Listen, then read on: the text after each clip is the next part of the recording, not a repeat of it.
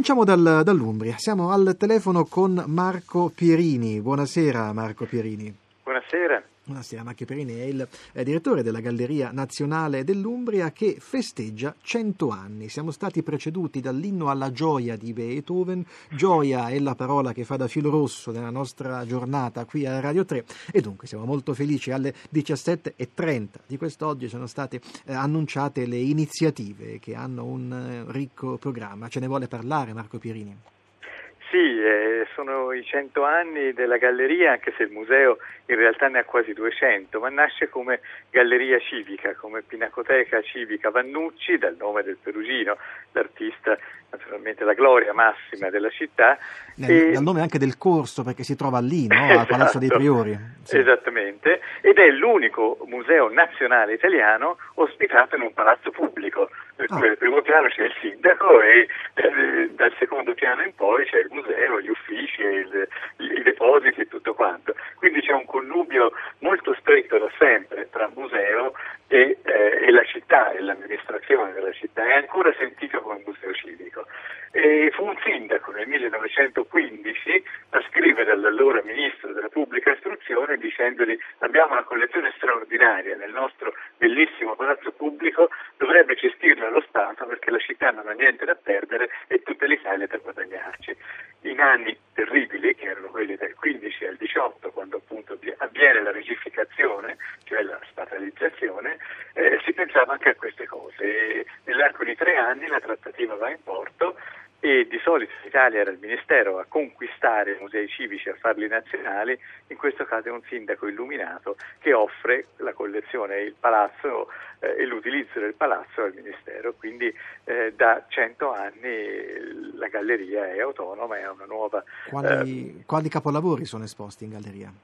Beh, si va da capolavori del 200, eh, uno dei massimi le, sono i frammenti della fontana realizzata da Arnolfo di Cambio, che stava appunto nell'attuale Corso Vannucci, la croce del Maestro di San Francesco e poi Beato Angelico, eh, ovviamente Piero della Francesca, Pinturicchio, di Perugino ne abbiamo addirittura alcuni in deposito, quindi una collezione veramente straordinaria, articolata in 40 sale e tre depositi per un totale di più di 3.500 opere. Bene, e allora quali sono le, le iniziative che avete, che avete predisposto per celebrare i 100 anni della Galleria Nazionale dell'Umbria? Per prima cosa eh, ci siamo dati una rinfrescata, per cui abbiamo un nuovo logo, una nuova comunicazione, un nuovo sito che andrà su il primo di febbraio, che è un sito molto pensato non solo per il visitatore, per il turista, ma anche per lo studioso, con molti materiali inediti come relazioni di restauro, antiche fotografie, però anche un sito molto divertente. Ci sarà tutta la musica che è dipinta nei quadri, i concerti angelici si potranno sentire e quindi ci sarà anche un aspetto appunto ludico molto forte, ludico ma molto anche serio.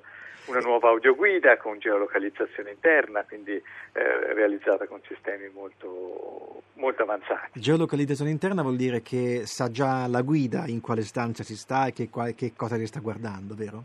Esattamente, sì. quindi siccome puntiamo molto sull'utilizzo dei telefoni dei visitatori, poi noi forniremo degli iPod touch per chi non, non ha il telefono con sé, credo nessuno, o comunque non lo vuole usare, però puntiamo molto sull'utilizzo del proprio device in modo da appunto semplificare anche l'utilizzo dell'audioguida eh, e il visitatore riceverà dei segnali di fronte alle opere eh, nelle singole sale e potrà scegliere eh, se ascoltare l'audioguida e quale contenuto all'interno del menu che apparirà eh, scegliere. La guida è stata realizzata da Radio Papesse che è un'esperienza molto eh, molto lunga e molto come dire, eh, esercitata sul sì, campo. Sì. Sì. Eh, Marco, Marco, Pierini, eh, ci, ci, può dire qualcosa in più, non so quando, quando sarà, ad esempio, qualcosa in più sulle, sulle, musiche che verranno eseguite che derivano appunto dal repertorio iconografico custodito nella Galleria Nazionale dell'Umbria? Beh, questo è un progetto che nasce da, da qualche anno, dal lavoro di, di, molti anni, a dire il vero, di Daniele Bernardini, che è uno studioso, musicologo, musicista, eh, che ha studiato per proprio conto all'inizio e poi in rapporto con la galleria eh, tutta l'iconografia musicale del, della galleria e devo dire che percentualmente abbiamo un numero straordinario di eh, opere con angeli musicanti, addirittura con musica scritta mm. e c'è una tavola, tra l'altro anche molto bella, ma eh, singolare perché c'è una lauda scritta, testo e musica, che è totalmente inedita, cioè solo nel quadro, non c'è nessun manoscritto, nessuna edizione. Esattamente, è una cosa incredibile. sì. e, e, quindi questa è stata un po' l'idea, no? per, eh, volevamo far sentire quelle, allora abbiamo deciso di ampliare il percorso dal 300 fino al 600 e quindi potremmo farlo sia attraverso l'audioguida, attraverso il sito e due o tre punti dove con diffusori molto direzionali, in modo da non disturbare il visitatore, perché a me non piacciono i musei rumorosi, sì. eh, però si potrà anche ascoltare appunto anche senza strumenti di mediazione come audioguida, telefono, ma direttamente davanti al quadro in una campana, in un diffusore direzionale. E poi ci saranno le mostre, ovviamente ovviamente. Va bene, la ringraziamo molto di averci raccontato, di averci dato queste anticipazioni e ancora un'altra volta un inno alla gioia per i 100 anni della Galleria Nazionale dell'Umbria 1918-2018. Marco Pierini, grazie, buona serata, buon lavoro. Grazie a voi.